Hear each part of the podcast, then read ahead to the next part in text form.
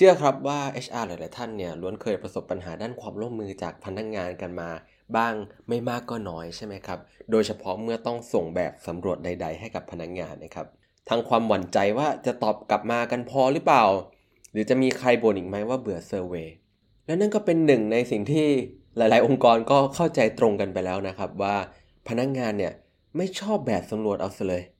ซึ่งในส่วนของสาเหตุครับ วันนี้เราจะมาดูกันว่าทำไม It's time for a cup of culture podcast. Let's grab a cup and sit back. สวัสดีครับ ได้เวลาจิบกาแฟคุยกันเรื่องวัฒนธรรมองค์กรกับ A Cup of Culture แล้วนะครับ วันนี้แก้วที่ 417 อยู่กับผมทอมนัทวุฒิหานสวัสดนะครับ สาเหตุที่พนักงงานเกลียดเซอร์เวยนักนะครับ อย่างแรกเลยก็คือการที่พวกเขาต้องตอบคำถามเดิมๆซ้ำๆหนึ่งในสาเหตุหลักก็คือความเบื่อหน่ายนี่แหละครับ ที่พนักงงานต้องทำแบบสำรวจที่ถามคำถามคล้ายๆเดิม ที่ไม่ว่าจะมาจากภายในองค์กรเอง หรือมาจากที่ปรึกษาภายนอกก็ตาม ส่วนหนึ่งมันเป็นเพราะว่าจุดประสงค์ของแบบสำรวจเนี่ยล้วนส่วนใหญ่ก็จะเป็นเรื่องในลักษณะเดียวกันครับที่แต่ละที่อาจจะใช้คำที่แตกต่างกัน เช่น engagement survey satisfaction survey culture หรือ happiness survey ใด ๆ ก็ตามนะครับ แต่ไม่ว่ายังไงครับการสำรวจเหล่านี้เนี่ยมันมักจะมีแบบแผนเป็นคำถามกว้างๆหลาย ๆคำถามนะครับให้เลือกระดับความเห็นด้วยและไม่เห็นด้วย แม้ว่าในเชิงลึกแล้วนะครับ แต่ละแบบสำรวจก็จะมีความเฉพาะเจาะจง และตอบโจทย์ที่มันแตกต่างกันอันนั้นเป็นสำหรับคนที่ออกแบบใช่ไหมครับ แต่ในสายตาของคนทำเนี่ยครับ เมื่อเราต้องเจอกับมันบ่อยๆเนี่ยครับ ทีละหลาย ๆคำถามนะครับ มันก็จะเริ่มเบรนกันเข้าด้วยกันครับแล้วก็จะอดไม่ได้ที่จะรู้สึกว่าคำถามเหล่านี้กี่ครั้งกี่ครั้งมันก็ถามเรื่องเดิมตลอด สิ่งที่ทำได้นะครับ คือเราลองถามให้มันเป็นเรื่องๆ ให้มันเจาะจงมากขึ้นดีไหมครับ สิ่งสำคัญในการที่จะหลีกเลี่ยงการ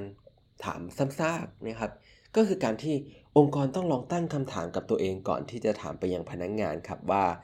แต่ละครั้งเนี่ยครับจุดประสงค์ของการออกแบบคืออะไรกันแน่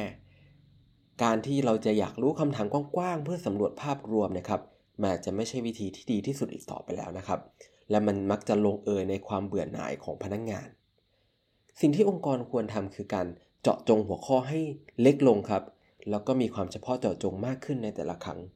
เช่น เปลี่ยนจากการถามสภาพแวดล้อมโดยรวมของความพึงพอใจในพนักงงานนะครับ ถามกว้างๆนะครับ เปลี่ยนมาเป็นถามถึงความพึงพอใจในระบบการทำงานใหม่นะครับแล้วก็ออกแบบคำถามให้มันลึกกว่าเดิม อีกประเด็นหนึ่งคือความรู้สึกที่ว่า เขาจะรู้สึกว่าเสียงของเขาเนี่ยไม่มีความหมาย หลาย ๆ องค์กรเป็นอย่างนี้นะครับ แรก ๆ เนี่ยพนักงงานก็ให้ความร่วมมืออย่างดีทุกอย่างครับ ตอบดีทุกๆเซอร์เวยเลย แล้วก็ตอบตรงความเป็นจริงนะครับที่ว่าดี แต่เมื่อผ่านไปหลาย ๆ ครั้งเนี่ยครับพนักงานก็เริ่มไม่ค่อยสนใจครับ ซึ่งที่มาที่ไปของเคสแบบนี้มักมาจากความไม่แน่ใจครับว่าความคิดเห็นที่ให้ไปในแบบสำรวจเนี่ยมันได้รับการรับฟังและนำไปสู่การพัฒนามากน้อยแค่ไหน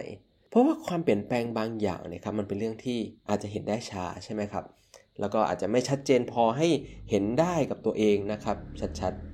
ๆ ประกอบกับการที่หลาย ๆ ครั้งครับ เรื่องง่ายๆ ในสิ่งที่หลาย ๆ องค์กรมักจะลืมทำคือ ไม่ได้สื่อสารผลลัพธ์ออกไปครับ ว่าแบบสำรวจที่ทำมาผลลัพธ์เป็นยังไงบ้าง ให้พนักงงานได้รู้กันทั่วถึง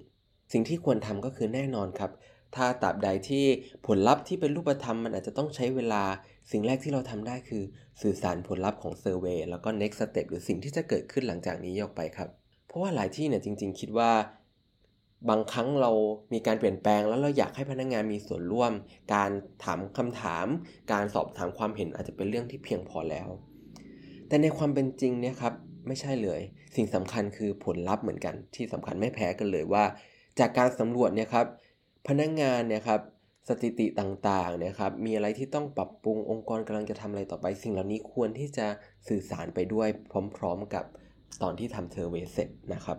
ว่าผลลัพธ์ของการสำรวจนะครับคือสิ่งที่พนักงงานคาดหวัง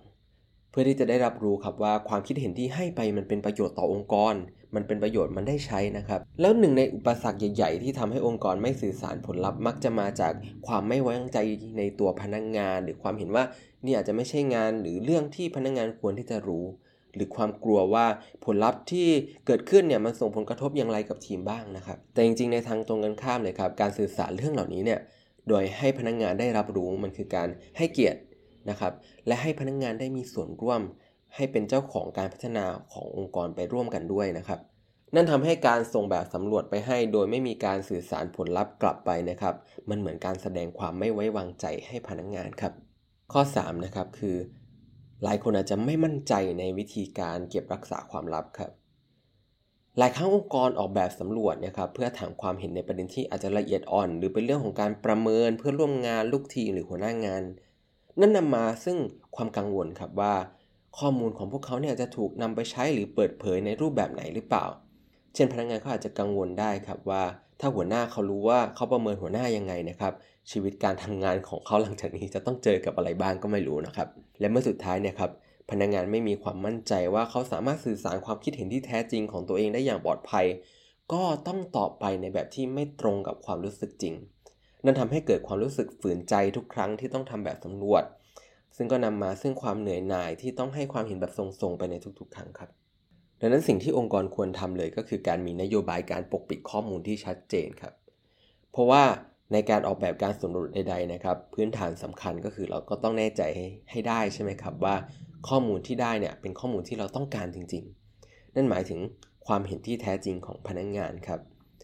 นั้นถ้าจุดประสงค์นี้มันชัดเจนนะครับ การออกแบบกระบวนการให้พนักงงานรู้สึกปลอดภัย เพียงพอที่จะให้ความเห็นก็เป็นสิ่งสำคัญที่เลี่ยงไม่ได้เลย โดยสิ่งที่สามารถทำได้คือเลี่ยงได้ครับ ก็ควรเลี่ยงที่จะถามคำถามที่ระบุตัวตนได้ โดยไม่จำเป็น หรือถ้าจำเป็นนะครับ ควรที่จะลองสื่อสารกระบวนการเก็บข้อมูลครับ และใช้ข้อมูลของพนักงานให้กับพนักงานได้รับรู้อย่างชัดเจน รวมถึงนโยบายต่างๆ ที่เราออกแบบมาเพื่อป้องกันไม่ให้ข้อมูลเหล่านี้ล่วไหล ให้ทุกคนเข้าใจครับว่ามันยากมากๆที่ข้อมูลเหล่านี้จะหลุดออกไป เพื่อให้สุดท้ายเนี่ยครับเราได้มาซึ่งข้อมูลที่เป็นความจริง แล้วก็เป็นประโยชน์ต่อการพัฒนาต่อ และพนักงงานเองก็จะรู้สึกดีกับการให้ความเห็นอย่างเปิดเผยด้วยนะครับ ข้อสุดท้ายนะครับคือการที่พนักงงานกลัวภาระงานที่จะตามมา หนึ่งในปรากฏการณ์ที่เกิดขึ้นบ่อย แล้วนึกไม่ค่อยถึงกันคือ เวลาต้องทำแบบสำรวจใด ๆ นะครับ พนักงงานหลายคนเนี่ยนัดกันให้คะแนนสูงโดยเฉพาะเมื่อแบบสำรวจนั้นมาจากทีมเทรนนิ่งหรือ learning and development นะครับกรณีแบบนี้เนี่ยมักจะมาจากแบบแผนองค์กรครับโดยเฉพาะในเรื่องของงานเทรนนิ่งที่ใช้แบบสำรวจในฐานะเครื่องมือในการวินิจฉัย โดยเฉพาะในการหาประเด็น หรือหาหัวข้อที่ควรให้การอบรมเพิ่มเติมครับ แล้วเมื่อองค์กรใช้วิธีนี้ในการออกแบบหัวข้อการอบรมหรือการพัฒนาบ่อยๆ แน่นอนว่า พนักงงานก็จับทางได้ครับว่า ถ้าเกิดเขาตอบตามความเป็นจริง แล้วมันมีด้านไหนเข้าข่ายที่ควรพัฒนานะครับมันหมายความว่าสิ่งที่จะตามมาคือ การอบรมในหัวข้อนั้นครับนั่นหมายถึงเวลาในการทำงานที่ต้องหายไป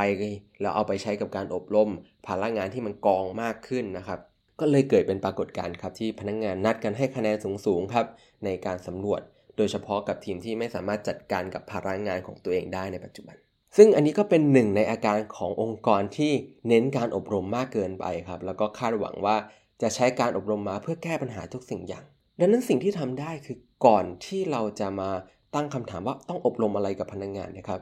เราควรที่จะถอยมาตั้งหลักกันสักหนึ่งก้าวหน่อย แล้วตั้งคำถามถึงสถานะปัจจุบันขององค์กรครับ รวมถึงทิศทางการพัฒนาที่อยากจะเป็นนะครับ แล้วก็ใช้ทิศทางเหล่านี้นะครับ มาเป็นตัววินิจฉัยถึงทิศทางในการพัฒนา โดยเอาความสำเร็จขององค์กรเป็นที่ตั้งครับ แล้วจึงตั้งคำถามต่อมาเพื่อให้ไปถึงจุดนั้นได้ ว่าอะไรคือสิ่งที่ต้องทำครับ มีวิธีไหนบ้างที่จะเอามาใช้ตอบโจทย์นี้ แล้วการอบรมคือสิ่งที่จำเป็นหรือเปล่า เพราะอย่าลืมครับว่า ถ้ากล่องเครื่องมือเรามีแค่ค้อนนะครับ เราก็จะเห็นทุกอย่างเป็นตะปูไปหมด และทั้งหมดนี้ครับก็คือ 4 สาเหตุหลักๆนะครับที่ทำให้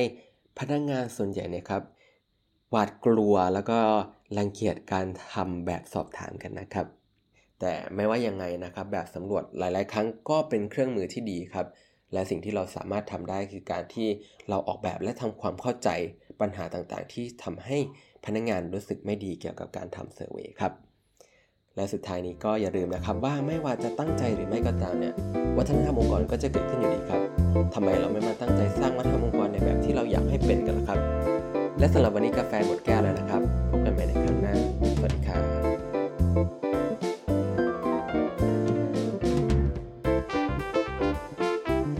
And that's today's Cup of Culture. See you again next time.